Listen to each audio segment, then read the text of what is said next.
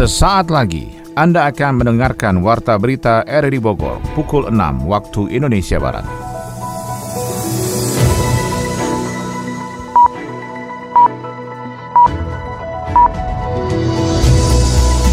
Selamat pagi dan salam jumpa. Kembali kami hadir dalam Warta Berita edisi pagi ini, Selasa 29 November 2022, pukul 6 waktu Indonesia Barat. Selain lewat terestrial, berita ini bisa Anda dengarkan lewat aplikasi RRD Play di smartphone Anda. Berita utama hari ini adalah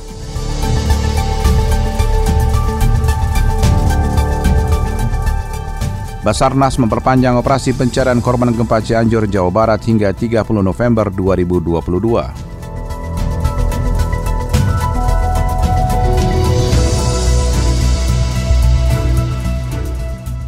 Korban gempa bumi Cianjur masih trauma, gempa susulan dan memilih tinggal di tenda pengungsian. Tiba-tiba ada getaran, begitu ada getaran langsung menimpa, saya ketimbun. Saya moncor dari atap, dari atap sana kentai. Ketua Persekutuan Gereja-Gereja Jayapura meminta pemerintah pusat melibatkan organisasi khususnya gereja dalam penggunaan dana otsus jilid 2 yang diberikan oleh pemerintah pusat. Merekomendasikan bahwa kalau bisa dalam pembangunan Otsus Jilid 2 ini gereja itu dapat dilibatkan. Saya Molanes Narto, inilah Warta Berita selengkapnya.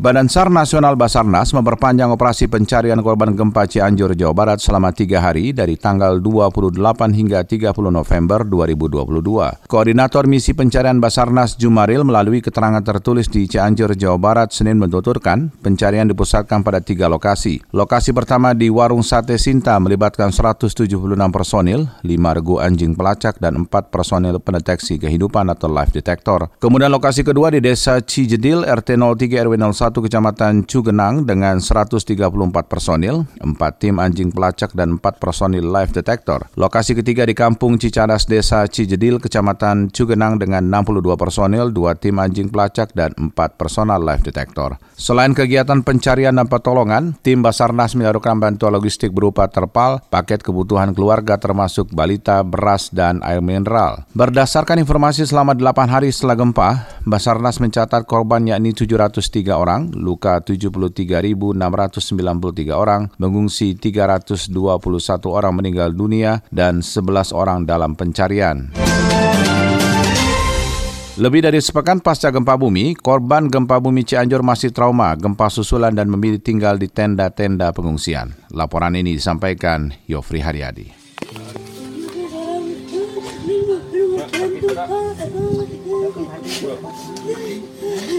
Ya. Orang pindah. Tak kuat, Bu. Saya kuat.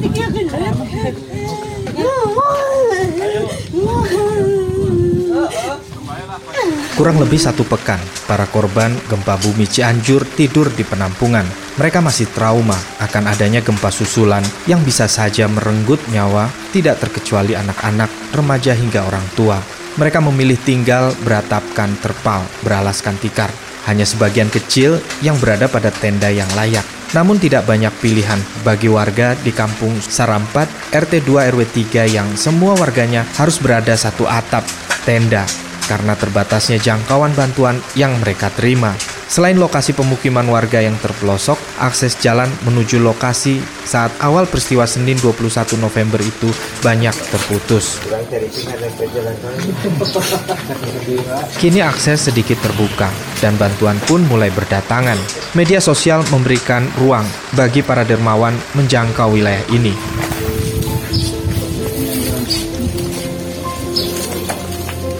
Kami pun mendengar banyak cerita dari para penyintas atau mereka yang selamat dari bencana gempa bumi Cianjur. Mereka adalah Ibu Minarti dan Ibu Dedeh. Ibu Dedeh harus kehilangan orang tuanya yang sudah tua karena shock dengan kejadian gempa bumi. Ibu Dedeh teriak histeris menyelamatkan anaknya saat peristiwa terjadi Senin siang. Kejadian gempa lagi pada di dalam, pas gitu ada guncang itu ya. Kayak guncang kayak apa sih nggak bukan dari atas ya kalau ini kan dari bawah. Ini kan dari bawah kayak udah muncrat kayak ngebeleduk gitulah kayak bom kayak ibaratnya mah beledugaran. Oh, kata saya gini ya Allah kita juga ada apa ah ini mah gak seberapa ya. bunyi yang beginian mah kayak ngebeleduknya kayak bom dah nggak nggak jauh dari bom. Keluar itu udah pada rata semua. Nyelamatin sekolah. anak. Oh, saya bawa pangku mak mak sampai besoknya meninggal. Sakit. kan sakit nih posisi. Antarlah ke atas saya eh, nyuapin dulu. Eh pas dua suap udah datang ya musibah ya udah. Nggak kejepit mah enggak cuman kejebak doang ya takutnya ya roboh. Begitupun dengan Pak Didin. Rumahnya yang separuh gubuk pun ambruk beserta atap genteng tanah liat bakar yang tersusun rapi. Pak Didin selamat hanya luka ringan di bagian kaki dan punggungnya tertimpa plafon saat keluar rumah menyelamatkan diri. Saya lagi nyantai lah di rumah, lagi duduk di kursi. Tiba-tiba ada getaran, begitu ada getaran langsung menimpa. Saya ketimbun, saya moncor dari atap, dari atap sana kentai. Yang luka ini buka luka-luka ini, Luka-luka yang mana nih? luka ringan lah. Oh iya. Ada bangunan rumah yang masih berdiri kokoh dan layak huni, tapi mereka memilih untuk meninggalkannya dan berkumpul bersama warga lainnya di tenda pengungsian. Sebuah kebersamaan yang indah yang tidak pernah mereka bayangkan. Seperti dikatakan Bapak Dedi, dirinya lebih memilih tinggal di tenda yang lebih aman daripada di dalam rumah karena ternyata goncangan gempa masih terjadi dan mengancam keselamatan warga. Itu rata-rata hampir nggak bisa ditempatin Pak di dalam rumah. Didoyong, kedua begitu juga mereka kan hancur. Jadi walaupun kita masuk ke dalam rumah juga kita masih nyari. Masih udah berdiri kayak gini. Tapi temboknya udah retak semua. Pecah. Ini masjid gimana satu-satunya? Kalau sholat? Sholat ya kita masing-masing di tempat itu ada tenda gitu. Hampir 90% rumah di kampung Sarampat ambruk dan rata dengan tanah. Warga lainnya, Ujang Koswara berharap dan berdoa. Ada keajaiban, rumahnya berdiri lagi dan tidak ada lagi gempa yang mengancam keselamatan mereka. Ya harapannya ke pemerintah semoga bantuan-bantuan gitu buat kami semua ya buat bangun rumah lagi. Karena kan daerah sini 99% hancur. Cuma satu lah kelihatannya di sana tuh yang yang kokoh berdiri. Ini hancur semua. Kabupaten Bogor memberikan perhatian serius kepada rakyat Kabupaten Cianjur. Bantuan yang diberikan pemerintah daerah Kabupaten Bogor tidak main-main, bahkan menjamin pasien yang tidak tertampung di Rumah Sakit Cianjur dirawat di RSUD Kabupaten Bogor gratis tanpa biaya apa pun.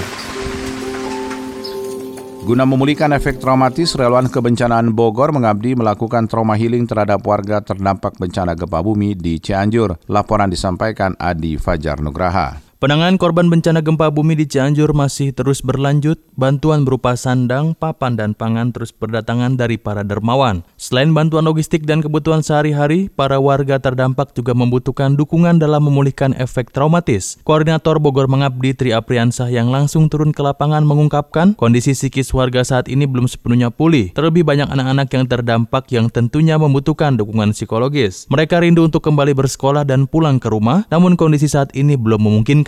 Kalau dari segi psikologis mereka menerima kenyataan apa yang ada sekarang, tapi juga berharap semoga ini cepat pulih, terutama adik-adik juga yang ingin kembali ke sekolah. Mereka itu ingin sekali kembali ke rumah, bukan bukan hanya anak-anaknya tapi orang tuanya, karena orang tua yang ingin kembali bekerja, ada beberapa yang memang sudah bekerja, terutama kan di daerah pertanian ya, ada yang kembali bertani dan segala macamnya. Bahkan ketika kita di daerah kota Cianjur, pokoknya yang memang tidak terlalu terdampak itu mereka masih tetap bekerja meskipun dalam kondisi Untuk membantu pemulihan kondisi psikis anak-anak, Apriansa bersama relawan lainnya melakukan pendampingan dan trauma healing kepada anak-anak. Sesederhana mengajak mereka bermain dan tertawa akan sedikit membantu memulihkan kondisi mereka. Selain itu pihaknya Terang Apri juga menggandeng tim medis dan terapi urut dari Cimande untuk membantu memulihkan kondisi kesehatan warga di tempat pengungsian. dalam menjalankan program kemarin, tim relawan itu tidak hanya sekedar di satu posko ataupun tidak hanya sekedar satu titik, tapi menyisir beberapa titik. Selain trauma healing, saya bersama dengan beberapa tim medis juga dari beberapa gabungan relawan. Ada tim medis, ada juga yang menjadi trauma healing, ada juga yang memang turut dari Cimande. Nah, itu menarik tuh dari salah satu relawan membawa tim urut dari Cimande. Mereka itu justru kalau kita melihat di lapangan, adik-adik dan orang tua ini pengen merefresh dirinya gitu. Teman-teman di lapangan itu sebenarnya butuh satu hal pendampingan ya. Kata banyak sekali kita memberikan bantuan, tapi pendampingan memang saya sebagian 50% pendampingan pendampingan. Sementara itu, pakar kesehatan masyarakat Yusuf Kristianto juga mengatakan para relawan bisa menyuguhkan berbagai hiburan dan permainan sebagai metode trauma healing. Dengan begitu, maka bisa terbangun imunitas para korban terdampak gempa Cianjur. Sementara itu, para pendekar Cimane Bogor dan ibu-ibu sosialita dari Bumi Serpong Damai Tangerang, Banten datang memberi bantuan bagi para korban gempa Cianjur. Laporan ini disampaikan Yofri Haryadi. Mudah-mudahan nanti orang lain bisa ngasih lebih banyak lagi. Pokoknya diberi kekuatan. Amin. Aku mau dikasih sesuatu yang hebat sama Allah. Amin. Ya kan? Hidup kan gitu, sakit-sakit dulu, udah hanya kita happy, ya kan? Terima kasih banget ya Bu. Nah, saya juga makasih ya. Beberapa bagian. Yang penting eh, sabar ya. Kemanusiaan adalah nilai tertinggi dari sebuah peradaban. Dalam situasi pelik yang dialami oleh warga korban gempa Cianjur, ternyata banyak mereka yang peduli dengan memberikan sebagian harta untuk disisihkan. Batang pipa dan pompa air bekas menjadi berharga bagi para pengungsi di Desa Sarampat, Kecamatan Cugenang, Kabupaten Cianjur. Sudah hampir satu minggu, 120 lebih warga tidak mendapatkan akses air bersih untuk kebutuhan mereka. Sumber mata air mereka yang mereka konsumsi keruh akibat puing-puing bangunan dan terputusnya sambungan pipa dari sumber mata air ke rumah-rumah mereka. Dan itu diwujudkan oleh para ibu-ibu sosialita dari Bumi Serpong Damai, Tangerang, Banten, yang melalui perwakilannya memberikan bantuan berupa uang tunai kepada warga terdampak, kemudian obat-obatan dan pakaian. Seperti dikatakan Ibu Ade Lawrence yang merupakan penghuni dari komplek perumahan Paradise Serpong City. Dari Paradise Serpong City, dari Latinos dan sebagian teman-teman ini juga bantuan dari Singapura, lalu dari Sri Kandi. Sri Kandi itu perkawinan campur ya antara orang Indonesia dan orang asing gitu. Mereka nitip nggak banyak sih ya gitu. Cuman ya maunya saya bawanya banyak, mobilnya kecil. Next time mungkin saya kembali lagi uh, JMB peduli ya. Maka itu alhamdulillah. Oh bantuannya nggak banyak. Saya cuma bisa ke tenda. Ada tujuh tenda. Lalu sebagian dari teman-teman ada pakaian dalam ibu dan pakaian dalam anak-anak serta baju singlet anak-anak, uh, biskuit, susu, lalu obat-obatan. Mereka yang berharta membantu sesama dengan hartanya. Begitupun mereka yang berilmu. Bantuan untuk korban bencana yang tinggal di tenda pengungsian juga dilakukan oleh Paguyuban Silat Cimande Bogor. Pendiri dan sesepuh Saung Pencak Cimande Bogor, Abah Didi, mengatakan banyak korban gempa di Kecamatan Cugenang Cianjur mengalami patah tulang dan banyak dari para pendekar dan terapis Cimande diterjunkan menolong warga Cianjur. Masalah pengobatan kalau medis banyak ya, tapi untuk patah tulang itu sangat kurang sekali. Nah makanya insya Allah kita juga juga akan kembali lagi nanti. Dan sekarang banyak yang berangkat ya. Dari Bahtera aja dari Bahtera ya berangkat kemarin. Terus kita juga rencana berangkat lagi. Kemarin kita di desa Sukajaya. Sukajaya sama Cilengsi. Kecamatan tetap Cugenang karena paling parah di kecamatan Cugenang. Tidak hanya mengobati mereka yang patah pada bagian tulang akibat tertimpa puing atau benda keras saat gempa, para pendekar Cimande juga memberikan jasa pijat cuma-cuma untuk para relawan bencana alam yang kelelahan. Dan dengan sukarela membantu warga sejak evakuasi kejadian hingga saat ini. Rek, lihat deh tuh si Via. Di medsosnya sering banget posting liburan. Uang dari mana ya? Oh, gitu. Eh, kamu tau si Boy gak sih? Kemarin kan aku ketemu ya, dia sama pacar barunya. Dia kenapa ya sering banget gonta-ganti pacar? Hmm. Terus nih, si Nana tuh, si anak mami itu. Jess, gak lihat aku lagi sibuk ngetik. Kalau diajak rumpi terus, kapan selesainya? Tapi seru tahu bahas mereka. Kamu sadar gak sih? Gak baik sering-sering ngurusin hidup orang lain. Aku kan penasaran. Penasaran sih wajar. Tapi bukan berarti harus serba cari tahu. Ih, Daripada buang-buang waktu, tenaga sama pikiran buat cari tahu privasi orang lain, lebih baik lakuin kegiatan yang produktif. Iya deh, maaf. Jangan marah dong, Re. Tapi ini tugas aku belum selesai tahu. Bantuin dong. Kebanyakan kepoin orang sih. Jadi tugasnya nggak beres-beres.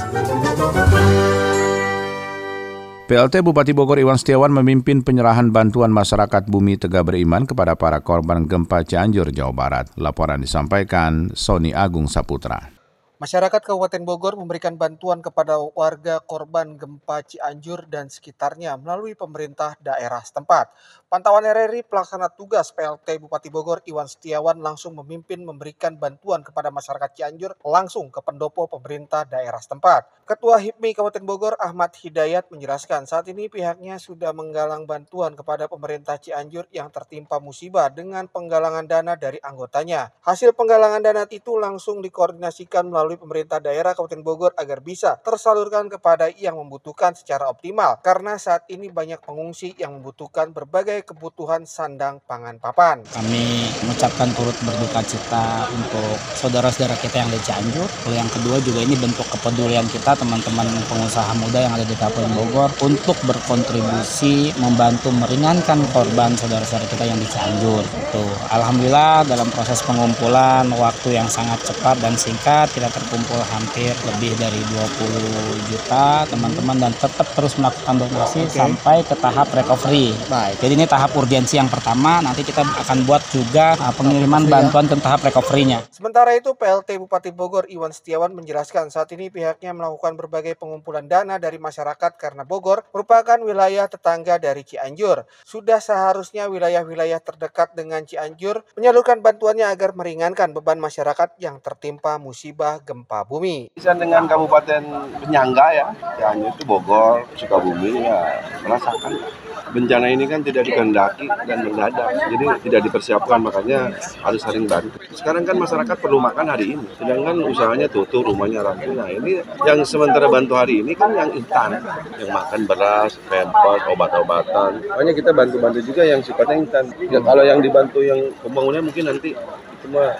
dari pusat bantuan-bantuan instan, tenda terpal obat-obatan, makan cepat, cepat saji dan yang dibutuhkan ya banyak lah. Sementara itu, pemerintah daerah Kabupaten Cianjur juga melakukan penanganan terhadap masyarakat yang tertimpa musibah seperti melakukan evakuasi korban bencana alam termasuk mendistribusikan bantuan agar optimal dipergunakan oleh warga. Warga korban gempa Cianjur mulai terserang penyakit gatal-gatal karena kurangnya pasokan air bersih. Laporan Sony Agung Saputra. Masyarakat Cianjur yang terkena korban gempa mulai merasakan penyakit gatal-gatal karena kurangnya pasokan air bersih. Pantauan RRI di salah satu pusat pengungsian di kawasan Cibulakan, Cugenang, Kabupaten Cianjur, warga pengungsi terpaksa harus menggunakan air susukan dari area persawahan untuk sumber air bersih untuk kebutuhan mandi cuci kakus. Untuk itu warga juga mendapatkan penyakit seperti gatal-gatal dan ruam akibat air yang tidak bersih. Salah seorang warga pengungsian di Posko Cibulakan, Cianjur, Siti Konia mengungkapkan saat ini pihaknya melakukan aktivitas mandi cuci kakus di areal terbuka seperti di persawahan. Hal itu terpaksa dilakukan karena banyak kamar mandi di rumah-rumah warga yang rusak bahkan hancur karena gempa yang pekan lalu terjadi. Untuk itu pihaknya mengharapkan adanya pasokan air bersih dari berbagai pihak untuk bisa memenuhi kebutuhan mandi cuci kakus karena saat ini banyak yang mengandalkan satu atau dua area untuk MCK tersebut. kebanyakan mah gata-gata sama itu mencret, mencret, mencret sakit perut. Gata-gata karena ah, itu air bersih, kan airnya kotor sekarang mah. Kenapa Kebanyakan tuh? yang hipertensi. Gimana? Udah ada medis, sudah ada tim medis sudah dikasih obat. Tuh pada merah-merah. Itu akibat air. Biasanya kan pakai air bersih, sekarang pakai air kotor namanya dari sungai pasti kotor udah tercemar tolong PDAM diperbaiki secepatnya diperbaiki itu PDAM-nya Sementara itu salah seorang warga setempat Ferdi juga menjelaskan upaya swadaya membangun atau mendirikan MCK juga berlangsung agar masyarakat dapat beraktivitas dengan menggunakan air seadanya. Bangunan MCK ini masih berasal dari terpal atau lainnya sehingga harus ada penanganan secara menyeluruh dari tim SAR BNPB dan lainnya. Untuk sekarang masyarakat yang darurat itu MCK karena MCK di sini alhamdulillah ada pancuran ya di sini satu. Nah, kalau misalnya pagi-pagi itu suka ngantri. Jadi kami berinisiatif membuat lagi satu atau dua MCK. Tadi udah ngambil bambu dari kebun, kemudian sekarang sedang dibikin. Nanti dikelilingi sama terpal ya walaupun misalnya tidak layak untuk sementara ya bisalah untuk dipergunakan oleh masyarakat yang ada di sini untuk sementara waktu. Nah, kami juga kemarin mengajukan ingin ada WC portable ya untuk di sini untuk WC portable. Jadi masyarakat kan karena ke sana gelap, kalau malam gelap, kalau untuk ke MCK yang sekarang sedang dibuat itu aksesnya gelap. Nah, kami juga membutuhkan penerangan untuk akses ke sana seperti kabel. Alhamdulillah kemarin kabel ada cuman hanya untuk yang di sini, yang di tenda-tenda ini, tapi untuk akses ke MCK belum ada kabel. Nah, kami sekarang sedang mengusahakannya. Sedangkan untuk bantuan makanan obat-obatan juga sudah didapatkan terutama obat-obatan seperti hipertensi atau gatal-gatal. Karena hingga saat ini juga dari tim medis melakukan berbagai pendekatan untuk dapat memberikan pelayanan kepada masyarakat. Kita beralih ke informasi lainnya, Ketua Persekutuan Gereja-Gereja Jayapura meminta pemerintah pusat melibatkan organisasi khususnya gereja dalam penggunaan dana otsus jilid 2 yang diberikan oleh pemerintah pusat. Laporan disampaikan Adi Fajar Nugraha. Keinginan untuk mewujudkan Papua yang bersih dari korupsi, kolusi, dan nepotisme KKN kembali disuarakan oleh pemuka agama dari Jayapura, Pendeta Job Swebu. Ketua Persekutuan Gereja-Gereja Jayapura ini secara khusus meminta kepada aparat penegak hukum untuk tanpa pandang bulu menindak tegas semua pihak di tanah Papua yang terbukti menyelewengkan uang rakyat. Setiap pejabat di Papua yang melakukan KKN perlu diberikan efek jerah. Setiap kesalahan pasti ada konsekuensi hukum yang mereka harus jalani. Seperti Lukas NMB, siapa pun dia yang melakukan kesalahan harus menjalani konsekuensi hukumnya. Hal tersebut tentu berefek terhadap pembangunan di Papua. Pemerintah pusat yang menurunkan dana otsus jilid kedua harus melakukan pengawasan dan melibatkan gereja dalam pengawasannya. Sesuai dengan kebutuhan di daerah itu, Ya mungkin hanya ditempatkan mungkin ada lembaga khusus yang hanya hadir mengawasi semua pekerjaan yang akan turun ke akar rumput. Seperti kemarin gereja-gereja dalam konferensi gereja Papua Papua Barat tanggal 15 sampai 17 Februari 2022 waktu gereja-gereja uh, merekomendasikan bahwa kalau bisa dalam pembangunan Otsus jilid 2 ini gereja itu dapat dilibatkan karena selama ini gereja diabaikan. Menurutnya salah satu kelemahan Otsus Jilid 1 atau Otsus periode tahun 2001 sampai dengan 2021 adalah tidak adanya pengawasan yang melibatkan kedua komponen penting dalam struktur sosial masyarakat Papua itu, sehingga pemerintah daerah seenaknya melakukan penyelewengan terhadap uang negara. Padahal pada saat itu salah satu rekomendasi persekutuan gereja-gereja di Papua adalah melibatkan gereja dalam penggunaan dana Otsus. Pemerintah mau pakai uang seenaknya tanpa melibatkan gereja dan adat. Nah hasil konferensi gereja-gereja Papua Papua Barat tanggal 15 sampai 17 Februari 2022 hasil itu rekomendasinya itu di Jayapura di Hotel uh, Horizon Ultima Entrop. Hasil rekomendasinya langsung dibawa oleh Ketua Persekutuan Gereja-Gereja Papua Pendeta, Pendeta Hiskia Rolo dengan tim langsung menyerahkan kepada Wapres.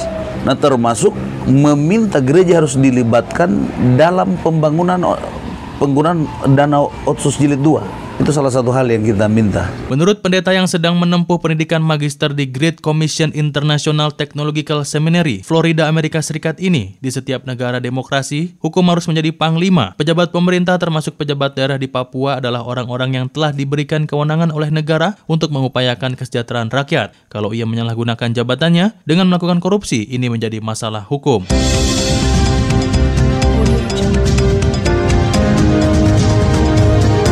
Anda tengah mendengarkan Warta Berita RRI Bogor. Dari dunia ekonomi, Kementerian Sosial mencatat hingga November 2022 realisasi anggaran untuk belanja bansos telah mencapai 97,35 persen. Pelaku industri hasil tembakau meminta pemerintah meninjau kembali kebijakan kenaikan cukai rokok pada 2023 dan 2024. Dua informasi tersebut terangkum dalam info ekonomi bersama Adi Fajar Nugraha. Kementerian Sosial Kemensos mencatat hingga November 2022, realisasi anggaran untuk belanja bantuan sosial telah mencapai 97,35 persen. Hal tersebut disampaikan oleh Sekjen Kemensos Hari Hikmat. Adapun anggaran Kemensos untuk Bansos 2022 sebesar 92,96 triliun rupiah. Hari juga menyampaikan bahwa realisasi seluruh anggaran sudah mencapai 96,05 persen. Dalam pertemuannya bersama DPR, disepakati bahwa pelaksanaan penyaluran bansos diharapkan bisa selesai pada 20 Desember mendatang sebelum tutup buku anggaran pendapatan dan belanja negara. Untuk itu, Hari meminta para anggota DPR untuk bisa berkoordinasi dengan PT Pos Indonesia terkait pelaksanaan penyaluran bansos di wilayah dapil masing-masing anggota. Sementara itu mengenai program Pahlawan Ekonomi Nusantara atau PENA, Dirjen Kemensos Edi Soeharto menyampaikan bahwa program tersebut tersebut tengah berjalan dan menyasar kepada 2.800 keluarga penerima manfaat. Namun ia mengakui cukup sulit untuk mensinkronkan data-data KPM dengan data terpadu kesejahteraan sosial.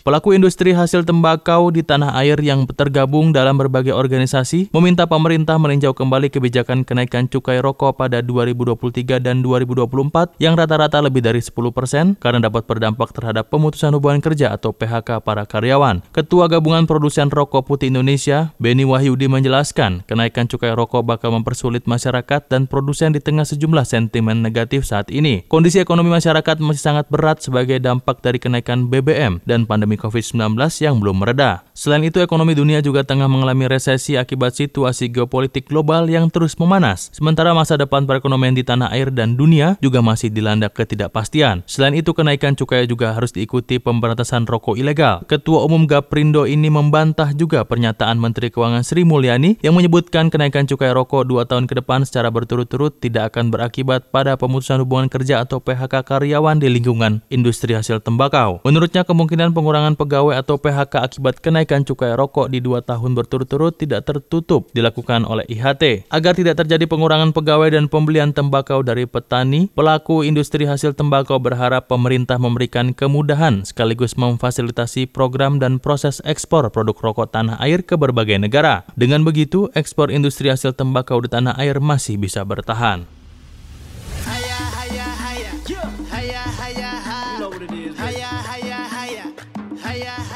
Persaingan memperebutkan dua tempat ke babak 16 besar semakin sengit. Lantas bagaimana cara menentukan peringkat klasmen Piala Dunia 2022 untuk babak penyisian grup? Berikut informasinya disampaikan Kriswanto.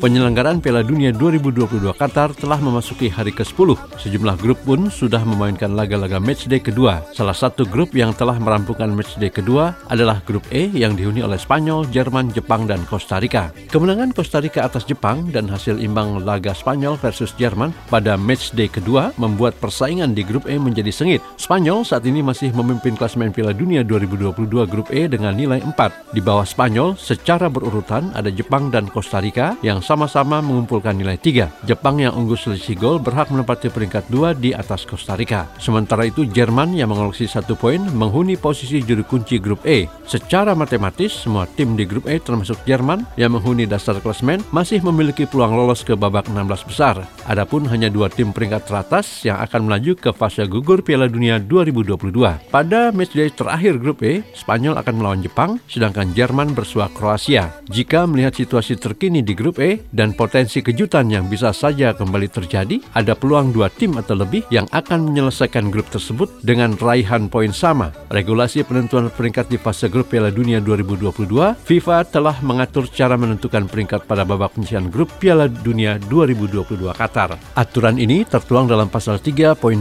tentang format kompetisi. Sama seperti pertandingan sepak bola pada umumnya, setiap kemenangan di fase grup Piala Dunia dihargai dengan tiga poin, imbang satu poin dan kalah nol poin. Tim yang memiliki jumlah poin terbanyak berhak menempati peringkat pertama grup alias menjadi juara grup. Jika ada dua atau lebih tim yang mengoleksi jumlah poin sama setelah laga-laga fase grup selesai, urutan kriteria penentuan peringkat alias tie break adalah sebagai berikut. 1.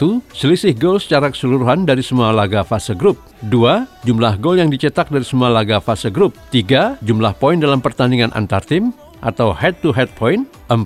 Selisih gol dalam pertandingan antar tim atau head-to-head selisih gol. 5. Jumlah gol yang dicetak dalam pertandingan antar tim, head-to-head jumlah gol yang dicetak. 6. Poin fair play. Adapun regulasi poin fair play pada babak penyisian grup Piala Dunia 2022 adalah sebagai berikut. Kartu kuning minus 1 poin, kartu merah tidak langsung atau dua kartu kuning minus 3 poin, kartu merah langsung minus 5 poin, kartu kuning yang disusul kartu merah langsung minus 5 poin. Dan yang ketujuh adalah undian oleh FIFA. Undian yang dilakukan oleh FIFA menjadi jalan terakhir untuk menentukan peringkat di klasmen jika enam kriteria di atas belum menghasilkan tim mana pun yang lebih unggul atas tim lain pada babak penyisian grup Piala Dunia 2022.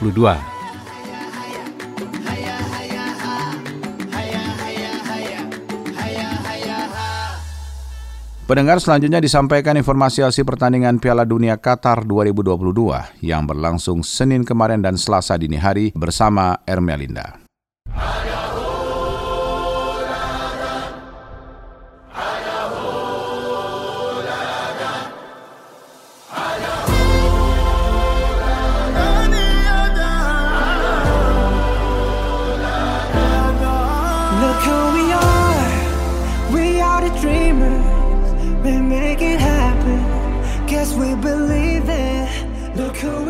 Duel Kamerun versus Serbia di lanjutan Piala Dunia 2022 berjalan alot. Laga berkesudahan 3-3 setelah kedua tim sempat saling memimpin satu sama lain. Laga Kamerun versus Serbia pada lanjutan grup G Piala Dunia 2022 digelar di Al Janoub Stadium pada hari Senin sore waktu Indonesia Barat. Kamerun awalnya tertekan tetapi unggul lebih dulu lewat Jean Charles Castelletto pada menit ke-29. Babak pertama tampak akan berakhir untuk keunggulan Kamerun tetapi Serbia membalas dengan dua gol cepat. Strahinja Pavlovic dan juga Sergej Milinkovic membalikan kedudukan pada menit pertama dan ketiga injury time. Di babak kedua Serbia memperlebar selisih melalui Aleksandar Mitrovic pada menit ke-53. Namun Kamerun tak menyerah dan mendapatkan dua gol cepat masing-masing dari Vincent Abou Bakar dan juga Erich Maxim Chopa pada menit ke-63 dan 66. Skor 3-3 bertahan sampai laga usai. Kedua tim pun masih bertahan di posisi 3-4 sama-sama baru mengoleksi satu poin dari dua laga.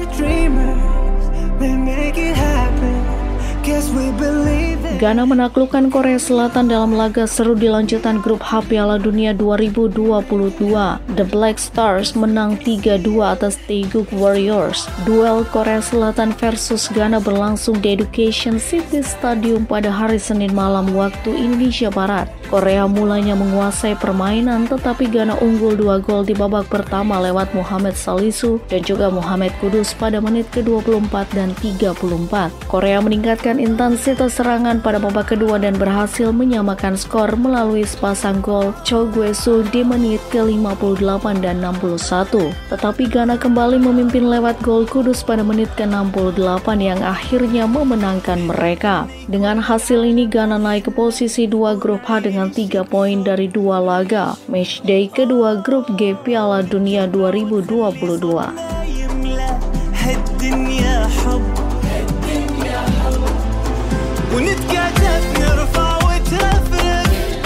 Brazil berhasil melaju ke 16 besar Piala Dunia 2022 usai mengalahkan Swiss 1-0 dalam matchday kedua babak penyisihan grup G. Kemenangan tipis Brazil atas Swiss ditentukan oleh gol Casemiro yang tercipta lewat tendangan pada menit ke-83. Hasil ini membuat Brazil sudah membukukan dua kemenangan sebelumnya 2-0 atas Serbia. Skuad asuhan Tai pun mantap di puncak klasmen dengan raihan 6 poin. Di bawahnya ada Swiss yang sudah mengumpulkan 3 poin.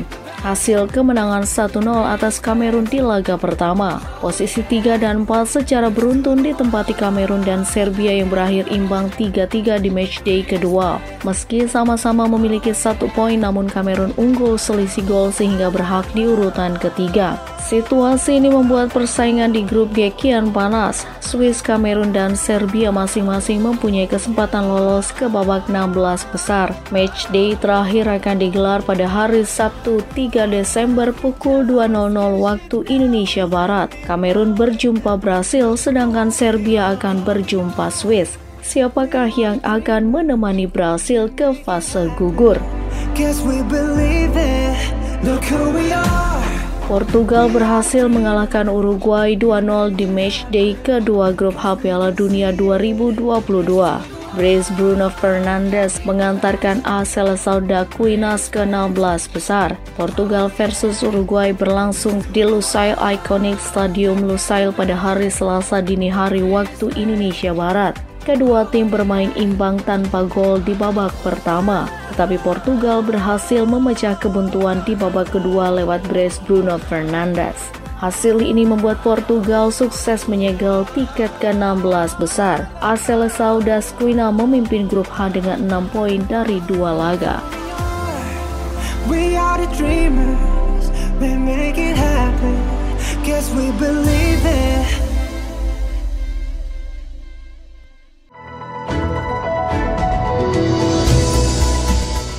Demikian rangkaian informasi yang kami hadirkan dalam Warta Berita di edisi hari ini. Sebelum berpisah, kami kembali sampaikan berita utama.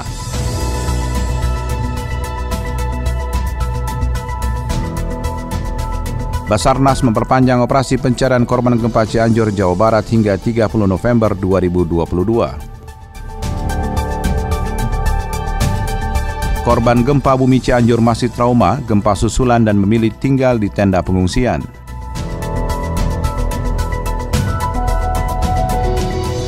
Ketua Persekutuan Gereja-Gereja Jayapura meminta pemerintah pusat melibatkan organisasi khususnya gereja dalam penggunaan dana otsus jilid 2 yang diberikan oleh pemerintah pusat.